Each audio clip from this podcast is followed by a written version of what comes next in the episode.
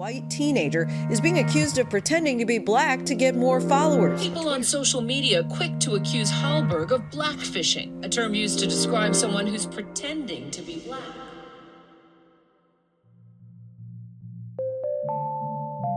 Hi, I'm Rumneek Johal. And I'm Carol Eugene Park. This is Decomplicated.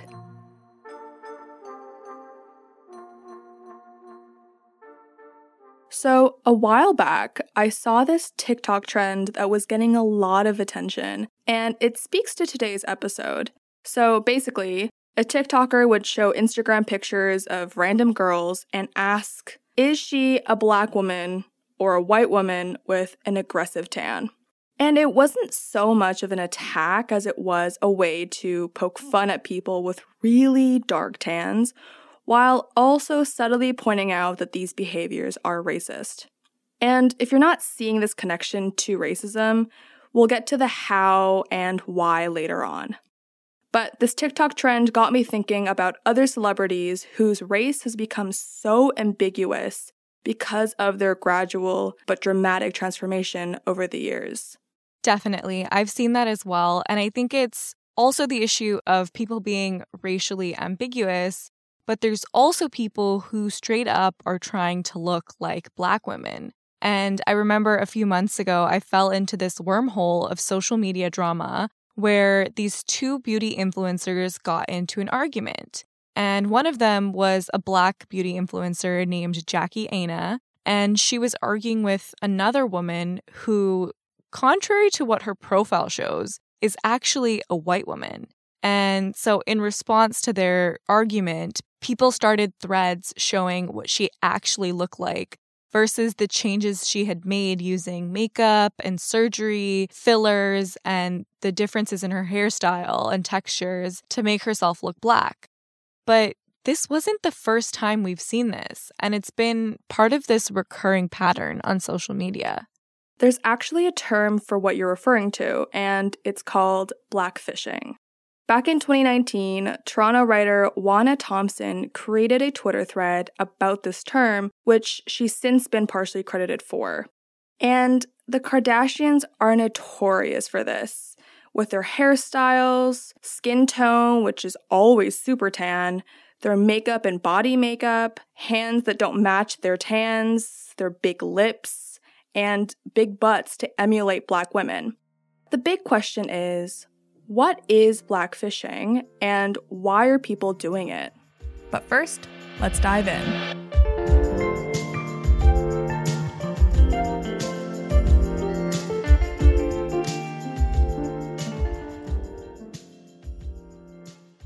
To better understand this phenomenon and how it has very much changed the beauty landscape on social media, I spoke to Dr. Cheryl Thompson, an assistant professor at the School of Creative Industries and co director of the Studio for Media Activism and Critical Thought at Ryerson University.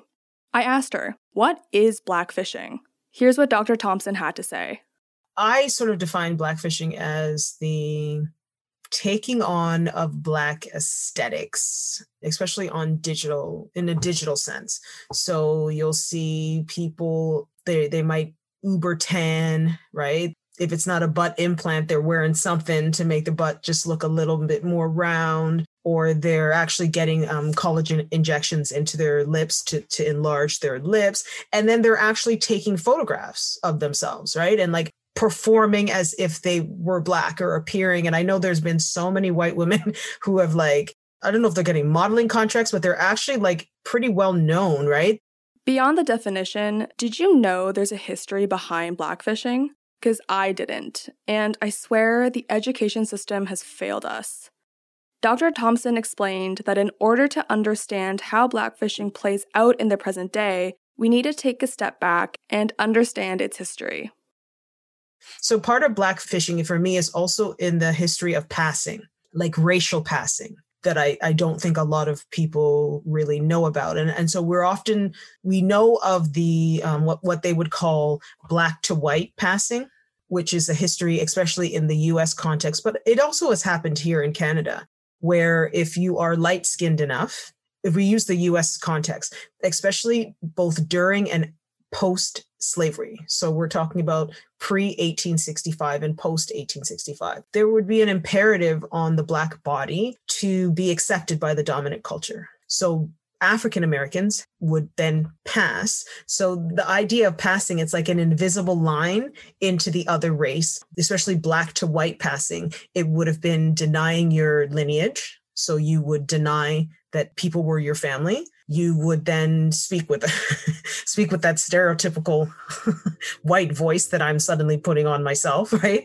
Um, and then you would get it, try to climb the ladder or to literally pass over into white communities. Typically, African American men or women would then marry a white partner.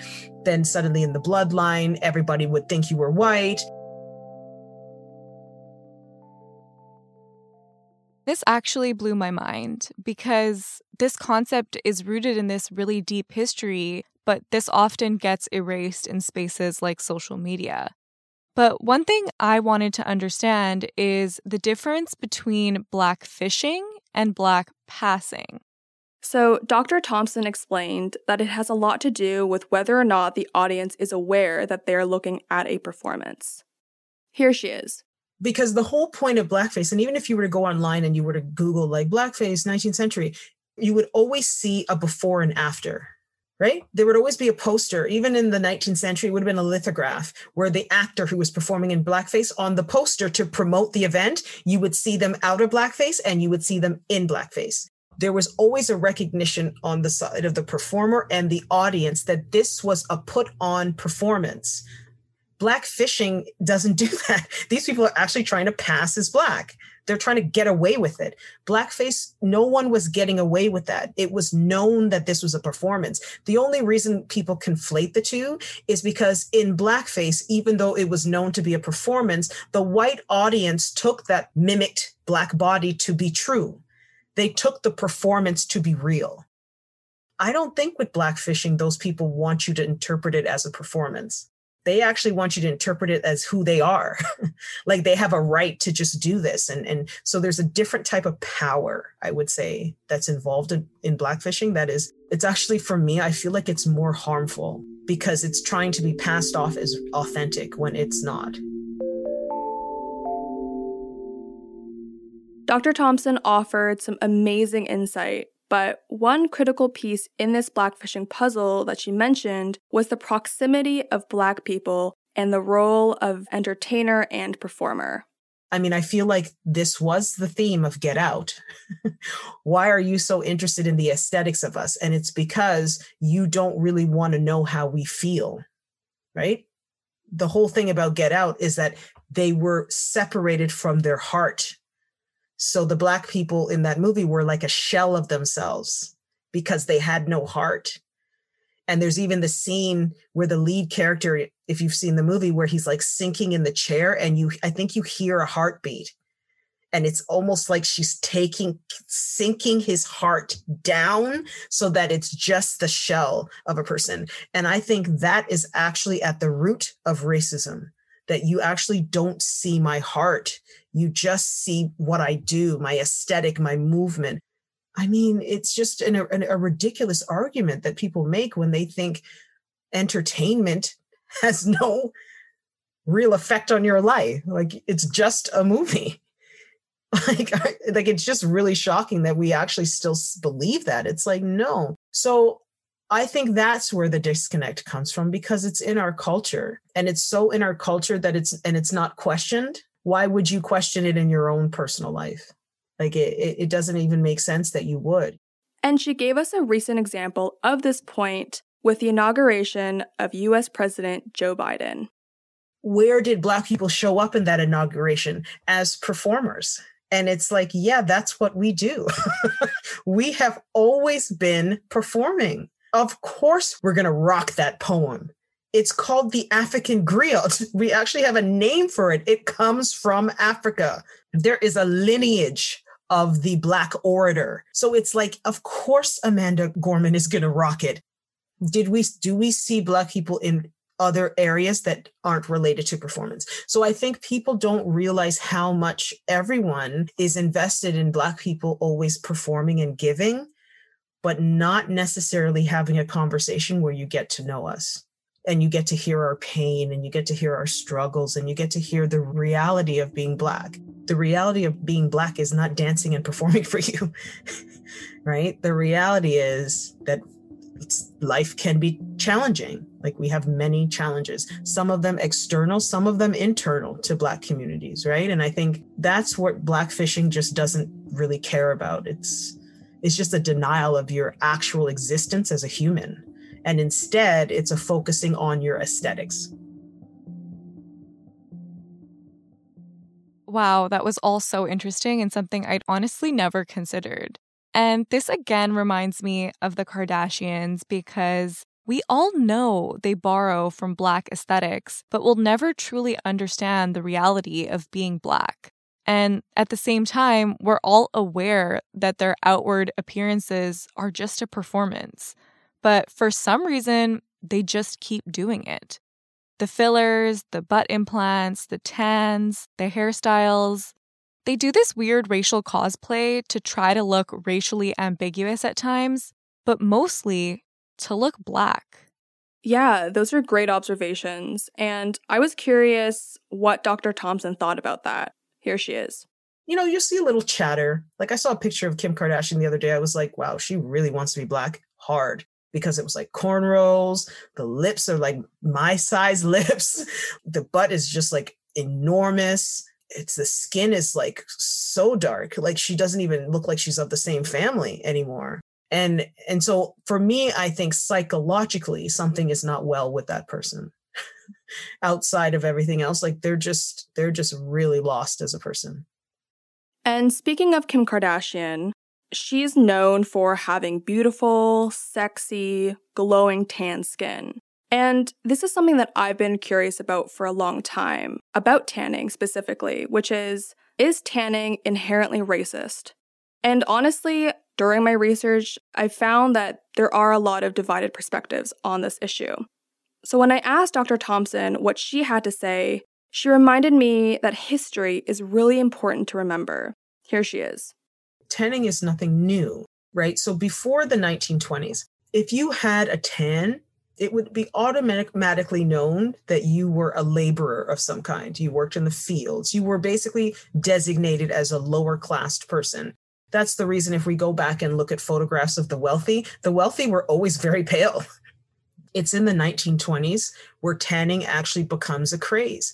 But one of the things in the 1920s is that people start going on vacations like the cruise like cruises and and the caribbean island especially as a place of of, of leisure. Before this time people did not go and sit on the beach. And so what you see in the 1920s is that there was a tanning craze. That tanning craze coincided with the jazz age. And again that white to black passing. As soon as the 20s are over and we enter the darkness of the 1930s that craze kind of went away and suddenly, who wants to be appearing as if they're outside all day? Flash forward, people have no sense of history. So now we think all of this is new, and it is not new. And I think many BIPOC communities are aware of this history of tanning because colonialism also made us hate our own skin tones. So I asked Dr. Thompson why people don't see this as a form of racism to copy and borrow from racialized and primarily black features.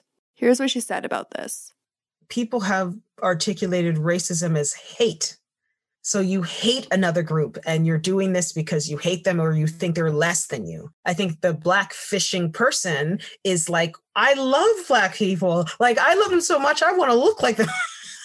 right? They're looking at it like it's love and respect instead of doing that internal work to ask yourself, why do you want to look like us? Like that's kind of strange because I don't want to look like you ever.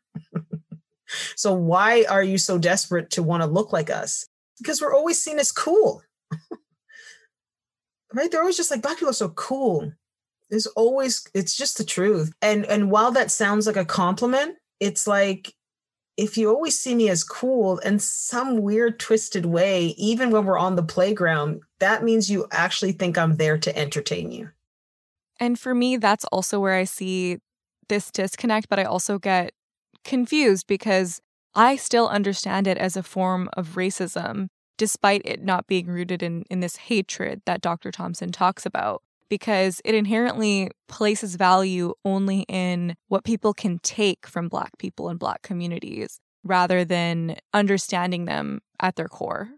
Yeah, for sure. And Dr. Thompson said there's a very real disconnect. And there's a history that relates to this deeper rooted psychological phenomenon in North America. I mean, I didn't know about this history, and all I can say is the things we learn in school really watered down the histories. Here she is again. And I talk about this in my forthcoming book, Uncle Race, Nostalgia, and the Politics of Loyalty. You know, you got to plug the work. Um, I talk about this. If you go back to the culture of dolls, you know, in the 19th century, even into the 20th century, they used to literally manufacture a black doll for the intention of beating up the doll.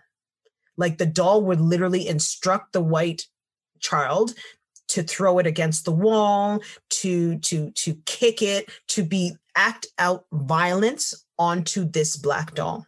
Now let's think psychologically. What could that have done to a child? And how many white people still alive today remember that doll but live in shame to say that they had one? They would never tell you.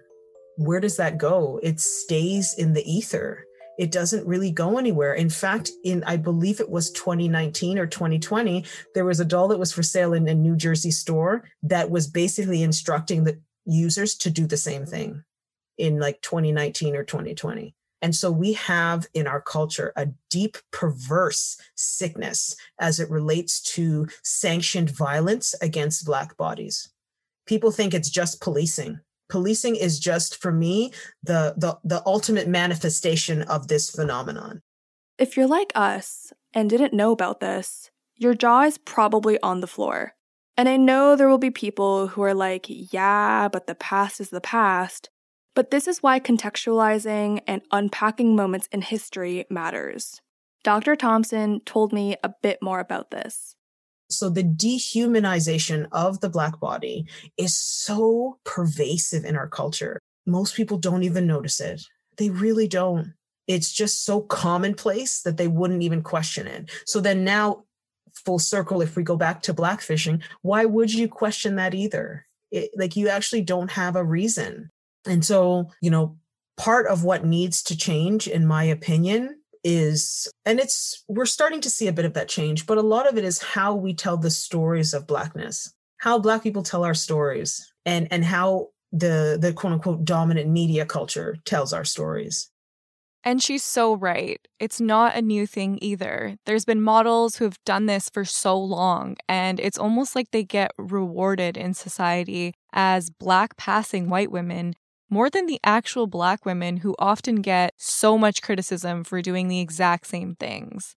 And this actually reminds me of a recent controversy with a singer named DaniLeigh, which I hate to even bring up because I don't want to give her the clout and attention she was looking for. But she's this white Dominican singer who everyone used to think was actually a black woman because she very much enacts this performance of trying to be black or blackfishing. She's got blonde braids and curly permed hair because of her skin tone and the songs she sings and the artists she collaborates with. She gets access to this space and she actually released a song intended to celebrate lighter skinned black women, which many people rightfully called anti black and colorist, especially when you consider the fact that she's not even black in the first place. So, this idea, like Dr. Thompson describes, is that she wants to give the illusion that she is actually Black. And for the most part, no one questions it until they're given a reason to. Right. And this is why race and gender are extremely important when we're trying to understand a complicated issue. Dr. Thompson gave a really great point about this when she said that this behavior is often enabled when black men give white women a pass. Here she is again. I think because the black men in her life have given her a pass. That's just facts. so if they're fine with it, who are we to to to come in and, and say anything about it? Because if you think about all the black fishing, anytime I see that, anytime I see a white woman black fishing, I think she doesn't know any black women. Mm-mm. She might know some black men though. Let's keep it real. but that is not a best friend of a black woman. okay. That's someone who's probably never even had a real conversation with a black woman. And so if you don't know people then it's very easy to to do those kinds of things so part of this is also just getting to know people that don't look like you and having conversations with people that don't look like you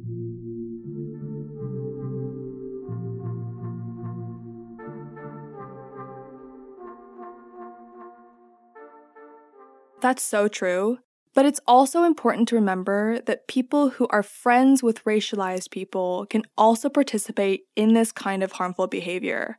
Absolutely. And non Black POC can also participate. One thing I've often thought, though, is how do people get away with this? How do you just cosplay as a different race without any repercussions?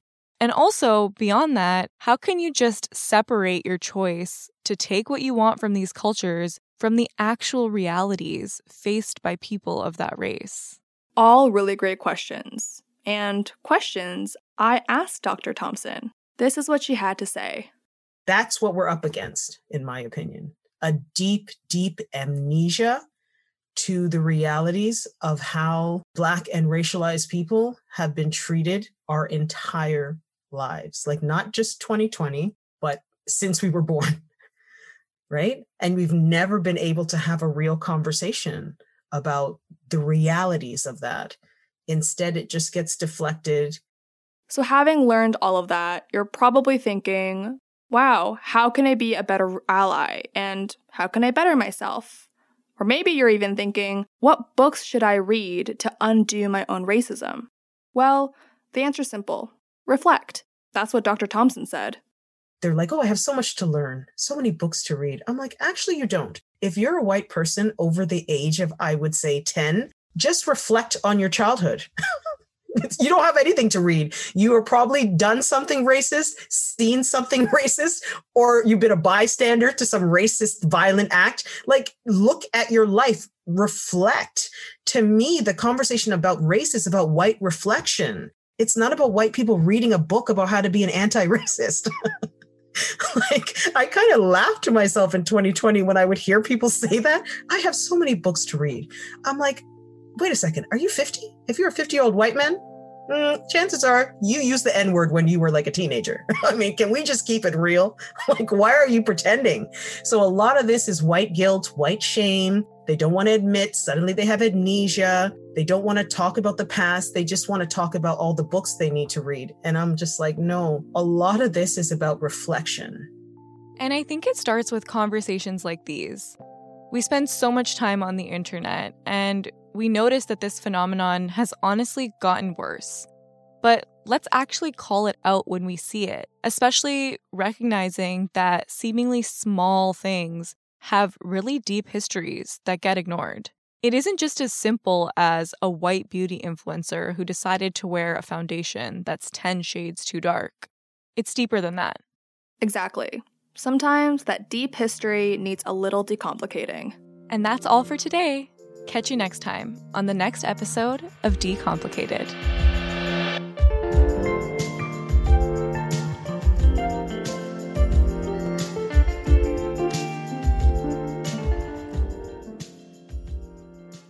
Don't forget to leave us a review, follow us on socials, and share this pod with a friend.